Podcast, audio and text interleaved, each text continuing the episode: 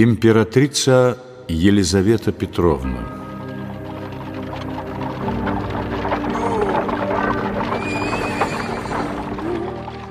В ночь с 24 на 25 ноября 1741 года в одной из зимних дворянских усадеб на окраине Санкт-Петербурга появились несколько гвардейских офицеров. Невзирая на протесты прислуги, они ворвались в покое к молодой знатной особе. Выйдя оттуда через некоторое время, один из офицеров произнес «Слава Богу!» Прислуга, не надеясь застать свою госпожу живой, со страхом приоткрыла дверь опочивальни. А там, на коленях перед образом Спасителя, в слезах, но живая, молилась их госпожа. До них долетали лишь обрывки фраз. «Обещаюсь никого не казнить смертью. Обед даю тебе, владыку, молиться ежечасно перед образом твоим, если сподобишь совершиться затеянному». Их госпожой была дочь Петра I и Екатерины Елизавета Петровна, будущая российская императрица. После этой молитвы Елизавета взяла крест и вышла к ожидающим ее офицерам. «Клянусь в том, что умру за вас», — сказала царевна, подняв крест. «Целуйте и мне крест на этом, но не проливайте напрасно крови. Когда Бог явит милость свою нам и всей России, то не забуду верности вашей.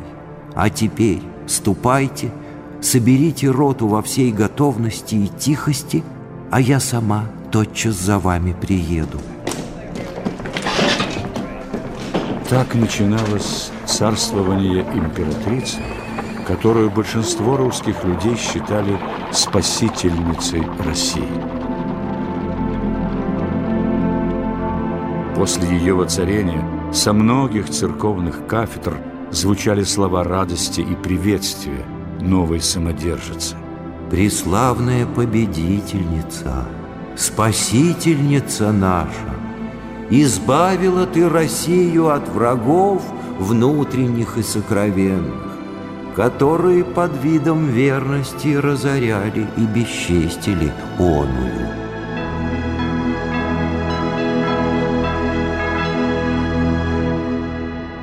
В характере новой императрицы многое внушало радужные надежды. Ее любовь к роскоши и удовольствиям не заглушала в ней искреннего и горячего благочестия. Набожность Елизаветы отчасти объясняется теми обстоятельствами, в которых протекало ее детство. Она жила в подмосковных селах Преображенском и Измайловском. В юности Елизавета часто приезжала в Александровскую Слободу, где в женском монастыре жила ее тетка-монахиня. Царевна любила ходить на богомолье по монастырям, особенно в Троице-Сергиеву лавру, и строго соблюдала все посты, предписанные церковью. При Анне Иоанне Елизавета была оттеснена от двора и вела полузатворническую жизнь. Дворцовая знать пренебрегала царевной, зная, что ее не любила Анна.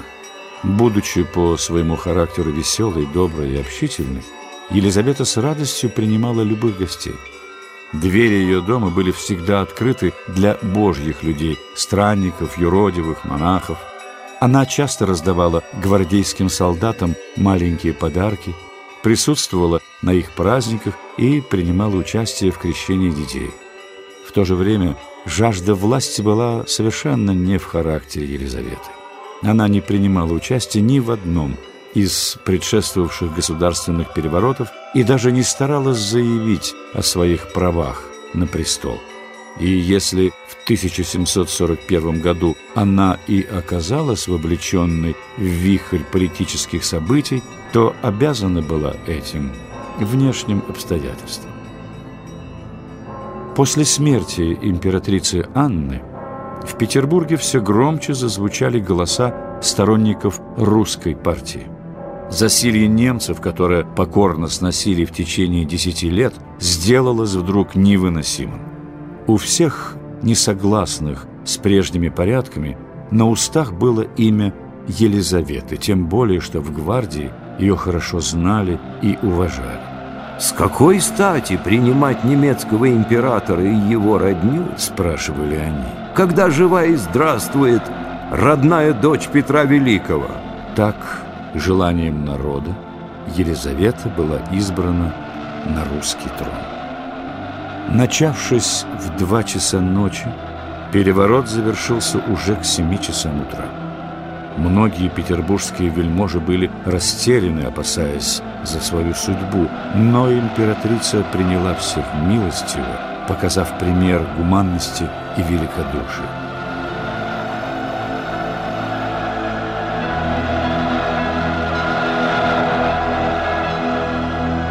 После воцарения Елизаветы сразу же началось возвращение из ссылок и тюрем неправедно осужденных и оклеветанных, в том числе и из духовенства. Чтобы в дальнейшем предотвратить беззаконные расправы над священниками, она издала указ, по которому суд над ними передавался Святейшему Синоду. Лишенная всякого политического честолюбия, Елизавета Петровна вступила в негласный, но венчанный законный церковный брак с простым певчим казаком Алексеем Разумовским. По характеру своему, как пишут о ней современники, Елизавета Петровна была очень русской. И, несмотря на господствовавшие при дворе французские моды, во многом походила на боярынь до Петровской эпохи. Страсть к развлечениям и французским нарядам уживались в ней с чрезвычайной религиозностью. Елизавета проводила в церкви многие часы, стоя на коленях и молясь так, что иногда даже падала в обморок. Она много жертвовала на монастыри, особенно Троице Сергиеву Лавру.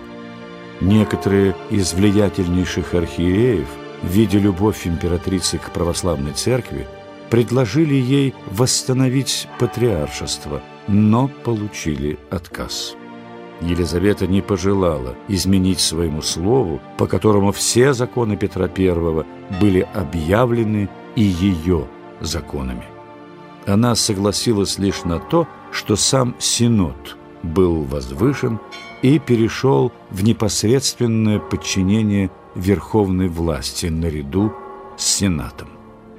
Царствование Елизаветы можно считать благоприятным не только для церкви, но для всего государства в целом.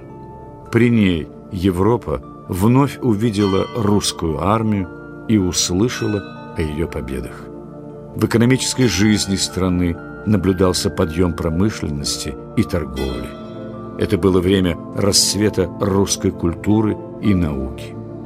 Деятельность Михаила Васильевича Ломоносова, открытие Московского университета, основание Академии художеств, создание мировых шедевров архитектуры и живописи. Все это связано с эпохой правления Елизаветы Петровны. Умной и доброй, по выражению Ключевского, но беспорядочной русской барыни XVIII века умерла императрица Елизавета Петровна как истинная христианка. Проболев две недели перед смертью, она исповедовалась и причастилась, и тихо скончалась в день Рождества Христова, 25 декабря 1761 года.